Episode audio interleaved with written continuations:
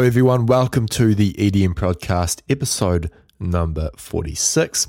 And this episode is a bit different to the others. Uh, normally, what I do is I interview successful artists, people in the industry.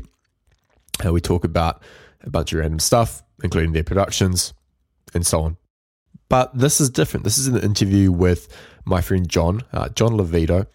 John reached out to me about a year ago now, just over a year ago, uh, asking if I did coaching.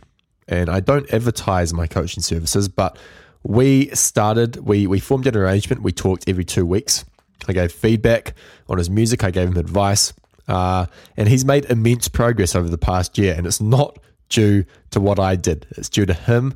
He's a very systematic and deliberate person. So, uh, he's created systems and, and methods for learning music production that I find fascinating uh, and that are very effective.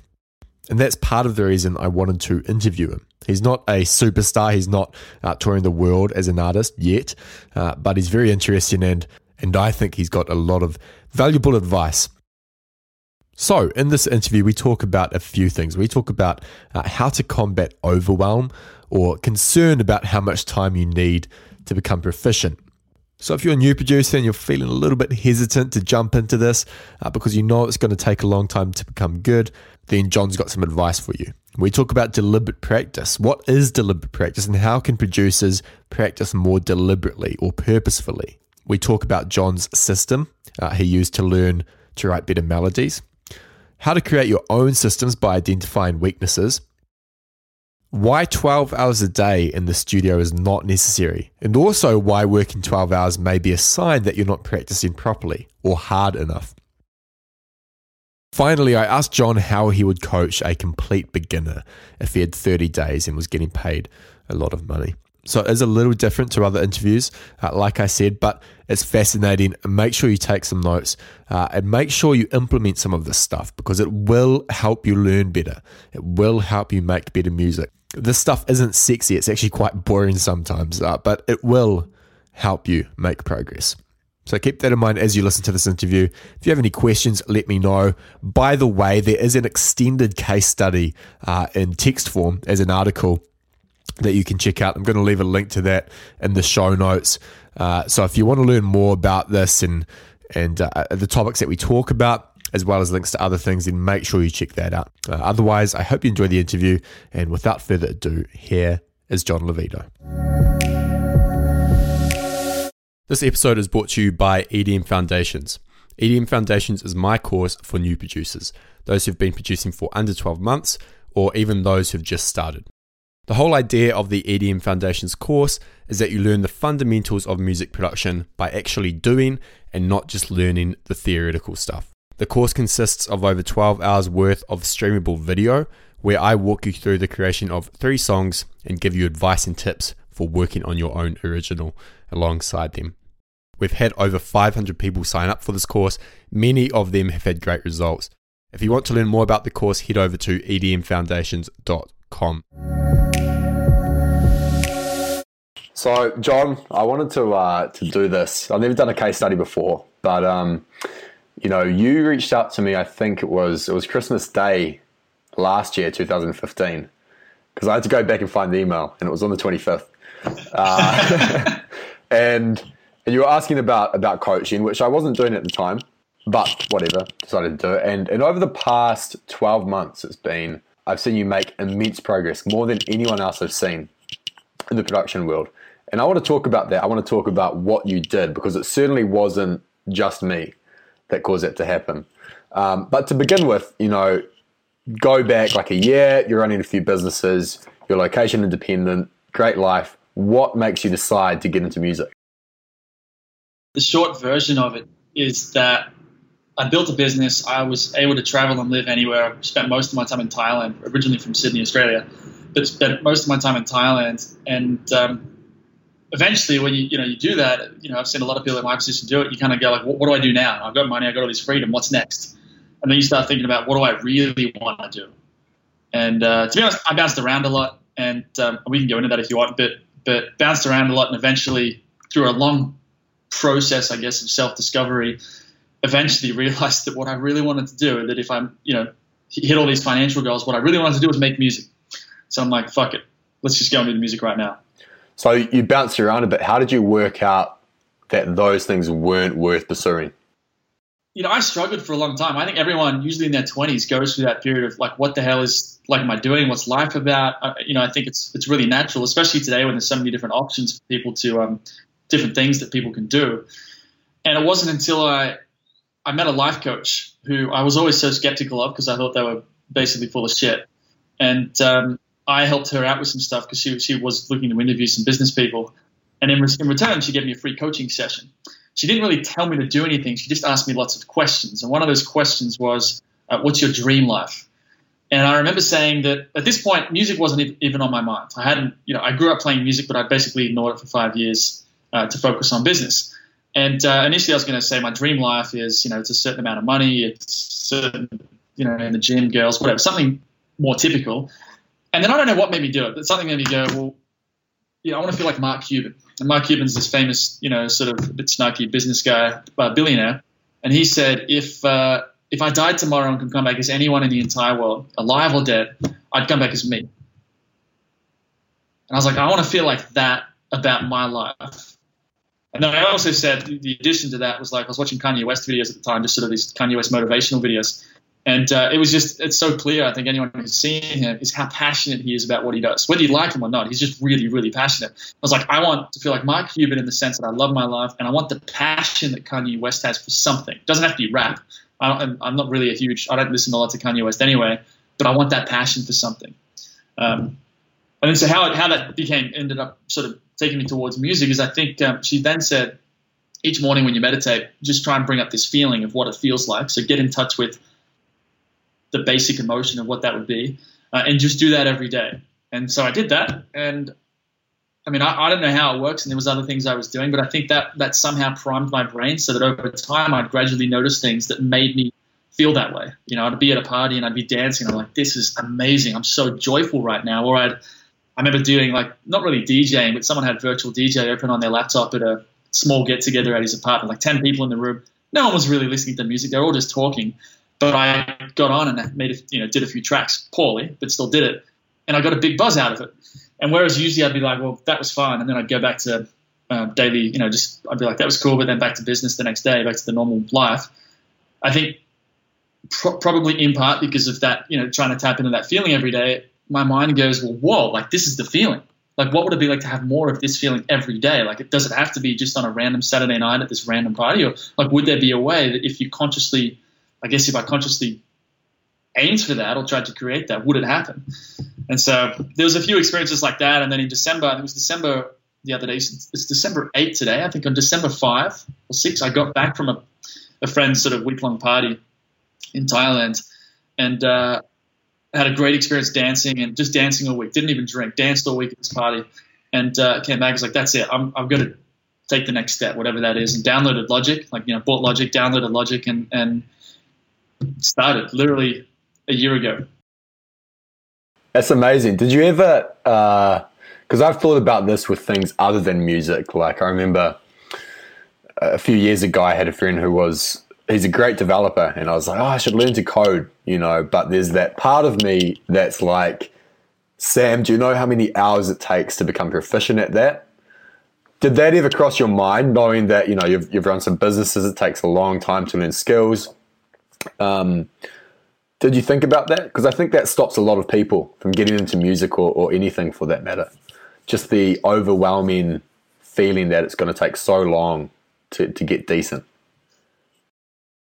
Well, I mean, at, at first, like when I first did it in December, I I wasn't really committing to it. You know, like I, someone said, told, like had lunch with someone, I think in the month before then, in November or something like that, and they said something because we're talking about this idea. I was definitely searching and uh, trying to figure out like how, yeah, how do you figure out what you want to do? You know, and I keep meeting people who are you know going through this, and he said something that really stuck with me, which which was that you don't really need to know exactly where you're going. You just need to follow the clues. You just need to know sort of what the next step or the next few steps are.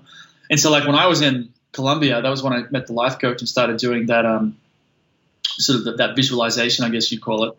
Uh, and then, you know, I was sort of went traveling and been around a few places. And by the time I got to, um, you know, Thailand and had been to the party and then came back, to me it was just you know, I sort of did that small amount of DJing at this uh, get together, and I was like, oh, that's an interesting clue. And then went to this party and had so much fun dancing. I was like, oh, that's another big clue. All right, well, let's download Logic and let's just see what happens. Let's just, I don't know, let's just make a bit of music. That was sort of my attitude for a while, and it wasn't until April this year, um, so a good five, yeah, five months later, when I really decided that I was going to go basically switch and put business, make business my side thing and music my full time thing. So up until that point, it was just a, yeah, I was just exploring. I, you know, my intention for this year was to just explore music, you know, feel it out, see if it's something I wanted to do more of. But by April, I was like, yeah, I'm going all in on this. You and I both, we're both interested in this concept called deliberate practice. Can you explain what that is to people who haven't heard of it before?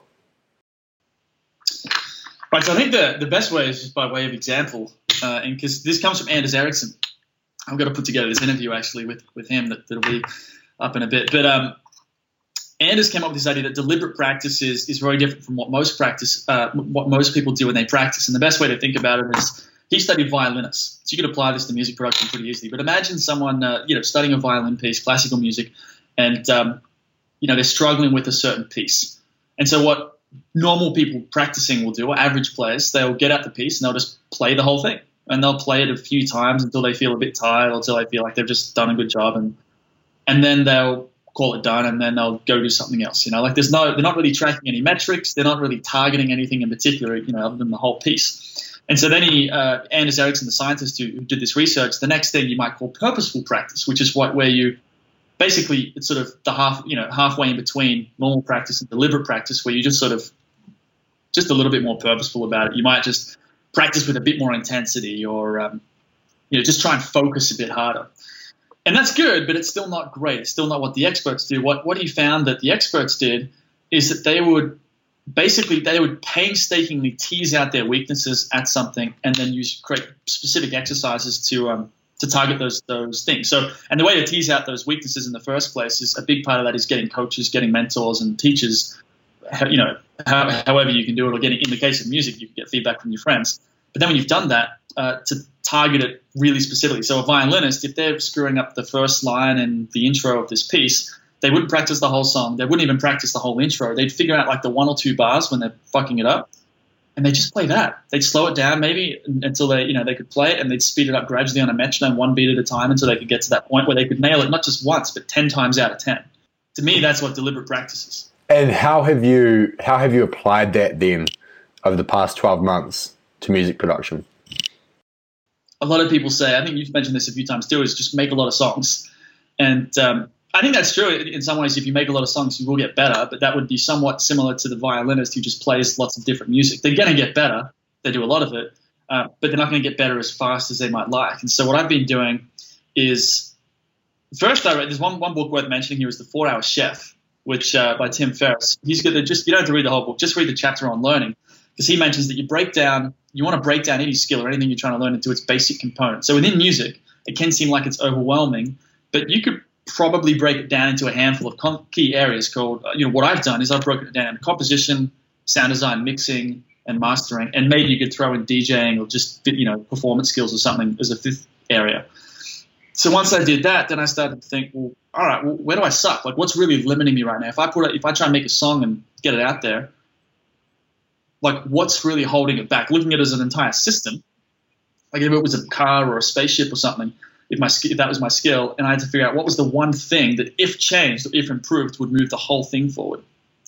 So that's how I've been trying to you know, that's the sort of philosophy I've been using. And then I've been using obviously feedback from you and feedback from friends and family and, and marketing it online to see like where is this falling down? Like, is it the mixing? Is it that I can't make it? Like, does it sound too muddy? Is that my issue? Or is it that man, my sounds are just so generic, or they just sound like crap, or whatever? Or is it that the composition is bad? And I think what I've come to, and this is probably something worth touching on at some point, is that you, you, you probably laugh when I mention this, but like all of this depends on what you want or what the person listening to this wants, because I know what I want, which is to be in like when I think about like where I'd like to take this music thing, is to me it's primarily about enjoyment, but the secondary purpose of doing it is to play music for as many people as possible, which means like if I could go and headline at Ultra Music Festival, like that would to me that would be amazing. To go play on the radio, or to go like um, you know hang out with Calvin Harris and or you know do that kind of stuff. Like that to me is the pinnacle. For other people, it's going to be to try and make you know music that other producers like. You know, to have that thing where it's sort of the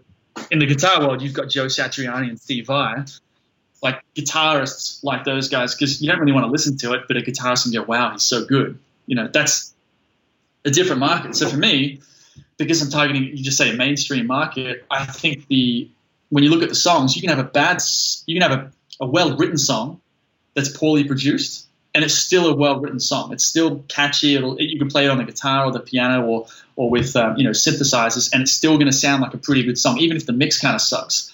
Whereas if you have a shitty song, like the composition is boring, the arrangement sucks, the lyrics don't resonate, just it's a bad composition for whatever reason, you it could be perfectly produced, and it's still not going to hit. And so that's made me, you know, especially the last few months, I've definitely been more focused on composition for that reason. And eventually, though, I'm gonna it'll, it'll, get to a point where I'm like, well, the composition's like that's not holding it back anymore.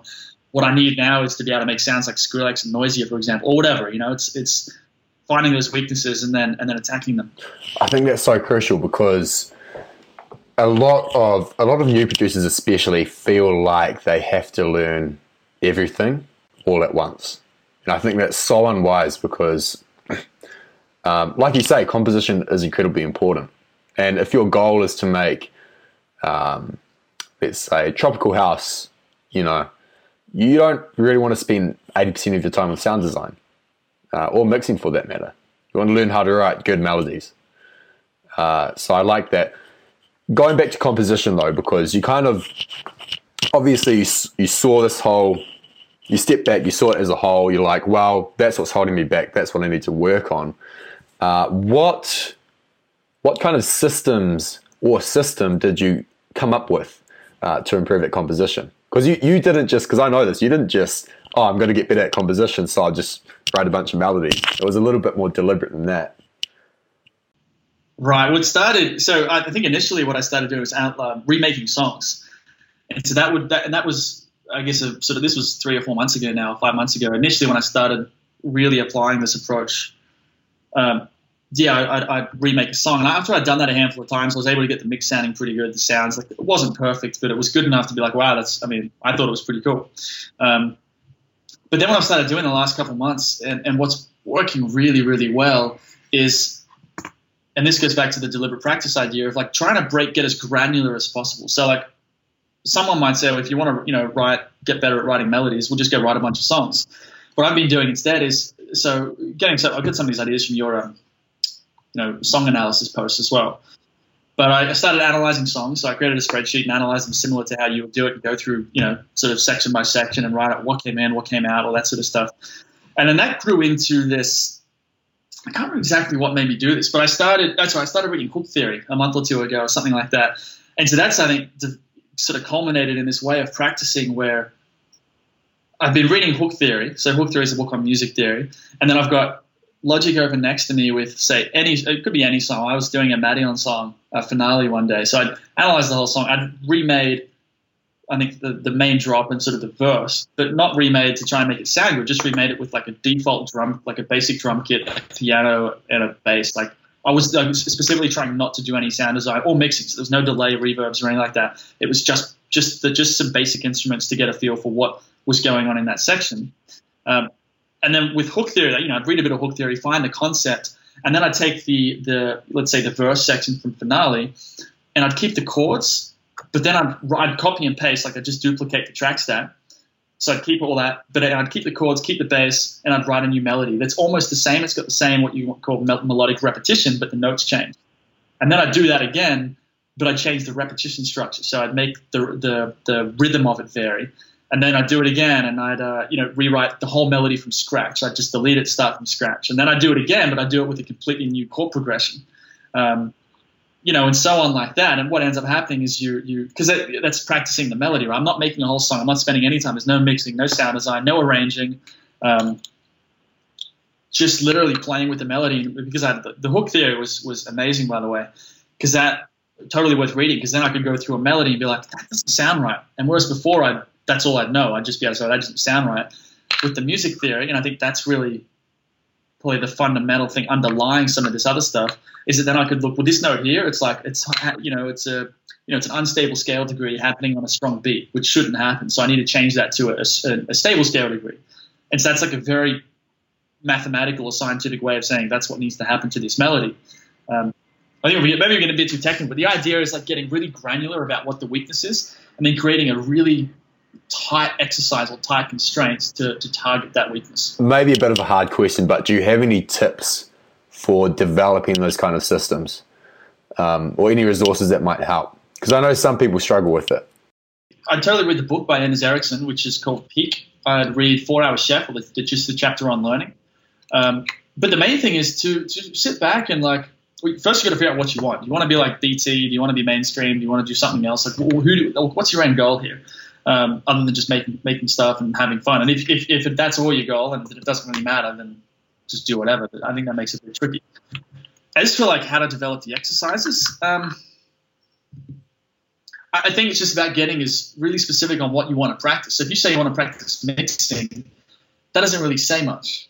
You know, like when I get to when I get back to um, practicing mixing, what I what I plan on doing um, is getting the software out there now that'll basically play different sounds at certain frequencies, and you have to guess which frequency it is.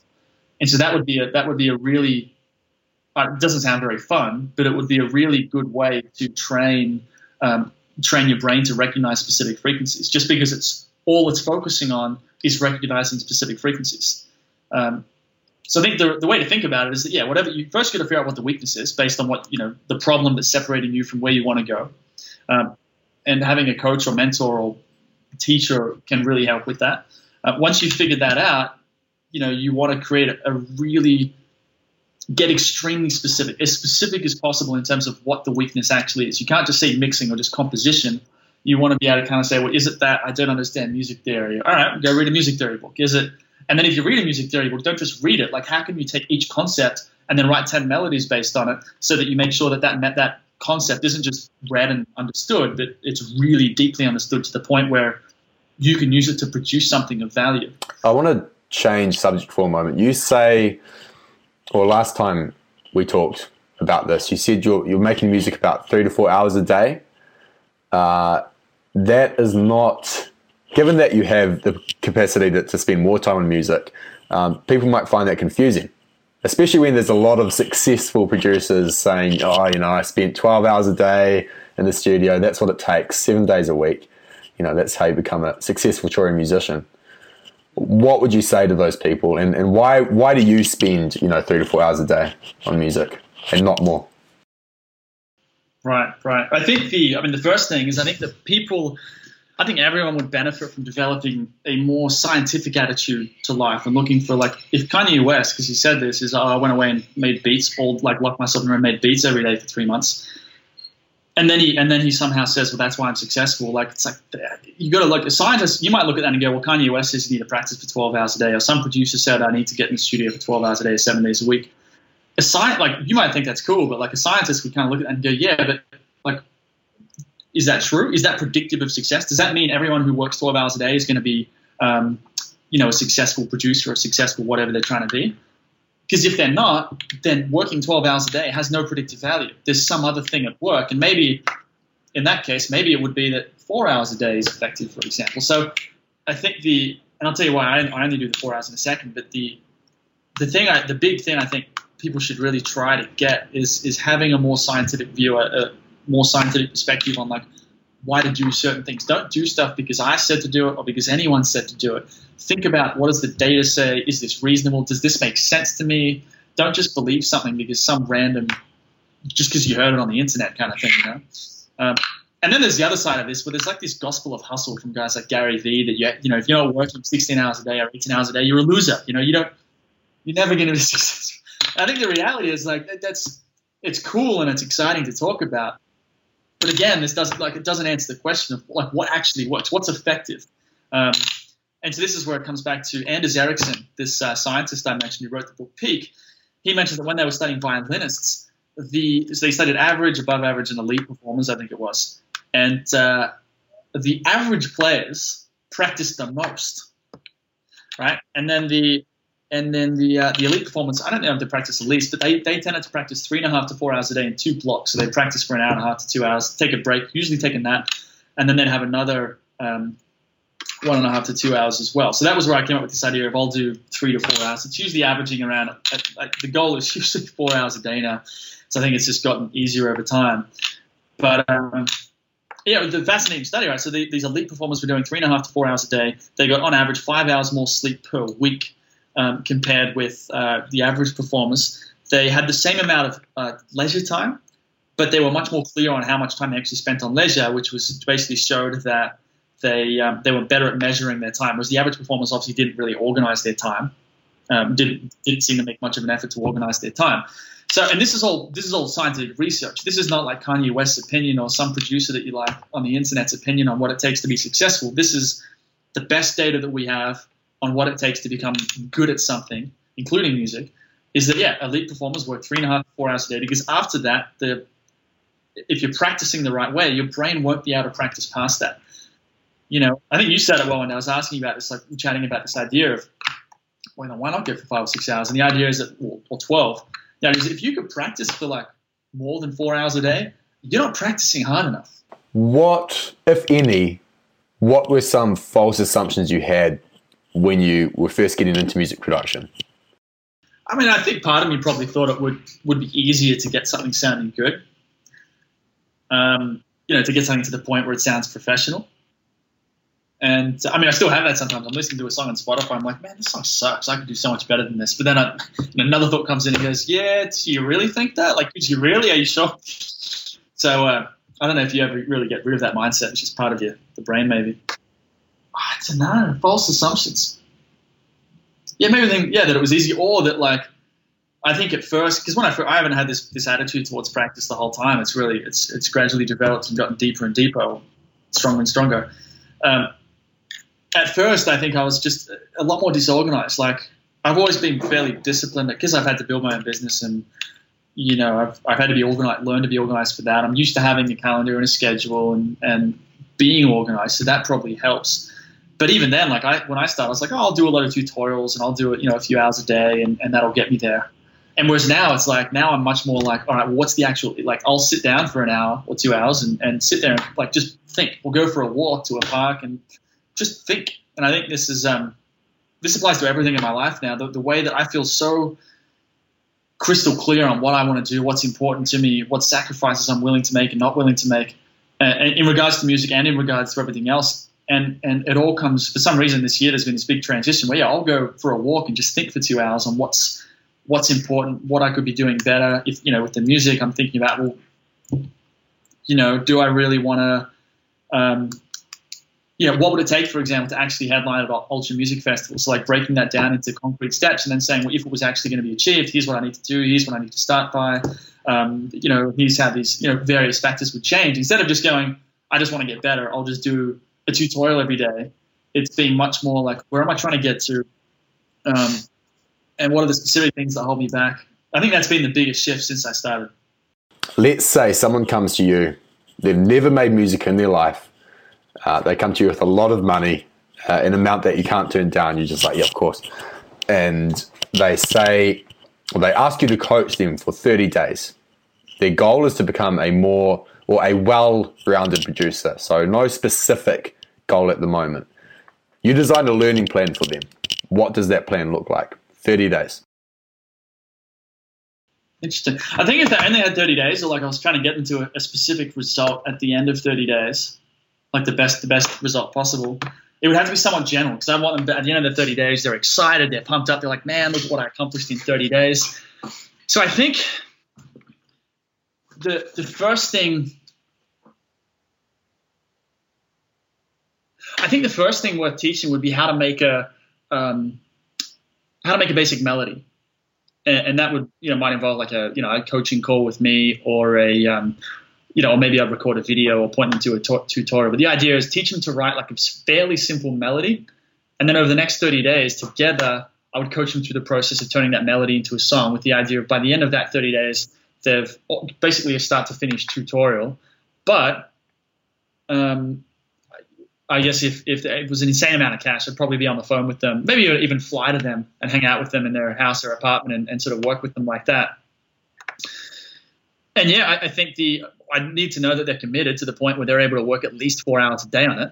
Um, they're going to be able to track their time. They're not going to have Facebook or so. They're not going to do anything basically other than music when they're working on music. That's what I do. My phone's on flight mode. I think back on the table behind me, and um, Facebook's logged out on my computer. I don't check email when I'm in my 60 because the 60 minute times. Because that's another thing. I, I, set a timer for 60 minutes. Start at 7 a.m. every morning. Timer goes on for 60 minutes. When it goes off, 10 minute break, and I repeat that at least four times. Um, and so I'd, I'd need them to to basically commit to doing that five days a week for four weeks and uh, so that would be the, I guess, the productivity system. And then as far as what we do, I'd just be like hands-on, one-on-one coaching as far as work, like teach, like leading them by the hand how to take that melody. And you know, first we'd probably take the melody, get it sounding good just on our piano first. So just not worrying about anything, just starting with that basic composition, getting the piano working. And then I think before we'd start arranging it or sound designing or anything like that, I'd get, we'd, we'd work out, we'd grab their favorite song that they like, uh, we'd map out the arrangement with markers in Logic, whatever DAW they're using. Uh, and then we'd take their little melody on the piano and arra- use that and arrange it into a song. Maybe add some chords if, if there's chords called for. Drop in a drum kit, basic again default drum kit. Anyone they want to, anyone they like the sound of. So we design basically the basic drums, bass, chords, and melody before we do any sound design at all, and it's already arranged into a whole song. Um, and I think we could do that in the first few days, maybe the first week. And the rest of the month, we we basically start tweaking all the sounds, mixing and make it sound good, and then maybe doing some basic mastering. Do you see any challenges coming up on the horizon? Uh, and if so, how do you plan on dealing with them? Whether that's creating a system or uh, or how you're thinking about it. I mean, yeah, I think the biggest challenge um, is going to be the the whole challenge of developing the sounds. You know, like the unique sound, because everyone what, what I think it's really interesting, man. Like everyone's, um, everyone wants to think music is this subjective art form, and it, it's totally art. I get that, but if you you know, like music theory is fascinating because you realize that all music's like dude, it's math. And if you could program, you know, if I don't know how many bunch of people know about AI and artificial intelligence, but you could, if you could get every song into a MIDI file, if you had the time to do that, you could then give that to a computer, you know, computer that's powerful enough. It could analyze that song, that like all those songs, and figure out the patterns and then spit out songs probably better than any of us. And that's coming. If it doesn't exist, eventually that software will work on like MP3s and things like that. So if a computer can do that, it means is I, I don't think there's uh, people only think it's subjective. You know, and this is the thing when it comes to creating your own sound, they think it's this subjective thing that you've just got to find. Um, when I think that that really that just means you don't really un- like it just means you don't really understand how it works yet. And so I think the challenge that I'm seeing is like because I just did my first I guess call it like an official promotion. So shout out to Budi and, and the music marketing course because I used that and got onto YouTube and some cool stuff there. But uh, the feedback that I got back from people regarding the song was it's a good song. It's a bit too EDM-y maybe. Um, but the the biggest piece of I guess objective feedback that seemed to come back in the sense that because there's a lot of conflicting feedback, which to me is the, the sort of the different people like different things. But the most objective thing was that it was a little bit too generic. There wasn't it wasn't really bringing anything new to the table, which to me comes back to this: what's the sound? Like, why are people showing up? Um, and so that's you know made me start well, that's really the challenge now. I think is it's pretty straightforward to get better. Like the way I look at how to practice now, it's pretty straightforward to get better at songwriting and mixing and sound design. Like that's all pretty just as long I know if I put in the time, that'll be fine the trick now is like, what do I do for the sound? I've got some cool ideas that I'm not even sure how I'm going to implement them yet. You know, like I, I guess in the interest of just being completely honest, I grew up playing guitar. I love rock and roll. Like I used to want to be a rock star. So I got a picture of me somewhere with like long teased out hair, like Motley Crue, black and girls' jeans and ripped stockings over the top. It's pretty insane. And um, so that was me when I was like 18 or 19. And um, so I would love because I, I, don't hear it. Like I, a lot of dance music you know, especially when I listen to a lot of it, it starts to sound all the same. Like it's always a female vocal. It's always, you know, like it's always a verse, then a build, then a drop, and then a drop on the fourth bar of the drop has this like little fill kind of thing that happens. Like it's just very, it is very formulaic. Um, and so like I, am thinking, like, what can I do? Like, what would I like to do? And what I would like to do is find a way to bring in some of the sleeves and the, just the groove that you get in blues, like just rock and roll basically, and find a way to to bring that into music, like stuff from metal, stuff from Guns N' Roses, ACDC, like those kind of bands. Find a way which I don't know how I'm going to do that yet because I think it's, it's you know guitar is a very different instrument to a synth, but um, in terms of like I think the it's the, the sound spectrum that it occupies, so it's going to be mixed differently and all that. But but yeah, that's me. Like I love the you know the dissonant blues notes. So that's what I've been thinking about lately. Is like how do I as a challenge, how, how do I plan on it? How can I how can I sort of integrate some of that stuff, my style, into the dance music, so I can actually bring something new to the table, so I can have something that you know John is actually offering something new. Well, it's been fantastic talking to you, as always. Do you have any last words of advice for for not just new producers, but any producer watching this or, or listening to this? I think the most important thing that I mentioned a bit earlier was was you've got to be clear on what you want. Like that that is the thing. And doesn't that the bulk of the time that you, you spend at this stuff is going to be the execution, so the doing the practice, and that applies to anything. But if you don't figure out what you want first, you're gonna like go in a lot of different directions. And um, you know, for me, it was that life coach and sitting down and doing that meditation thing and and and getting sort of clear on what I really wanted to do. And there's a million different ways I think that work for different things work for different people. So I'm not going to suggest that there's any right way to do it. But yeah, figure out what you want. Do you want to be like BT? Do you want to be a mainstream producer? Do you want to compete with Skrillex? Like, do you just want to do it for fun and maybe have like a small fan base? You just love the fact that you're just creating this weird, wacky stuff online. Like, whatever it is that you want to do, like you've got to get clear on that because that that's otherwise all this other stuff. You're like, well, do you practice sound design? you know, and study Noisia, or do you study Calvin Harris, for example? Like it's like you can't answer any of those questions until you figure out what you want. So I think that's the, despite all the you know how-to stuff in that we've talked about, I think yeah, the most important thing, the thing that's going to give you the biggest return, is yeah, think taking time to think about what you want.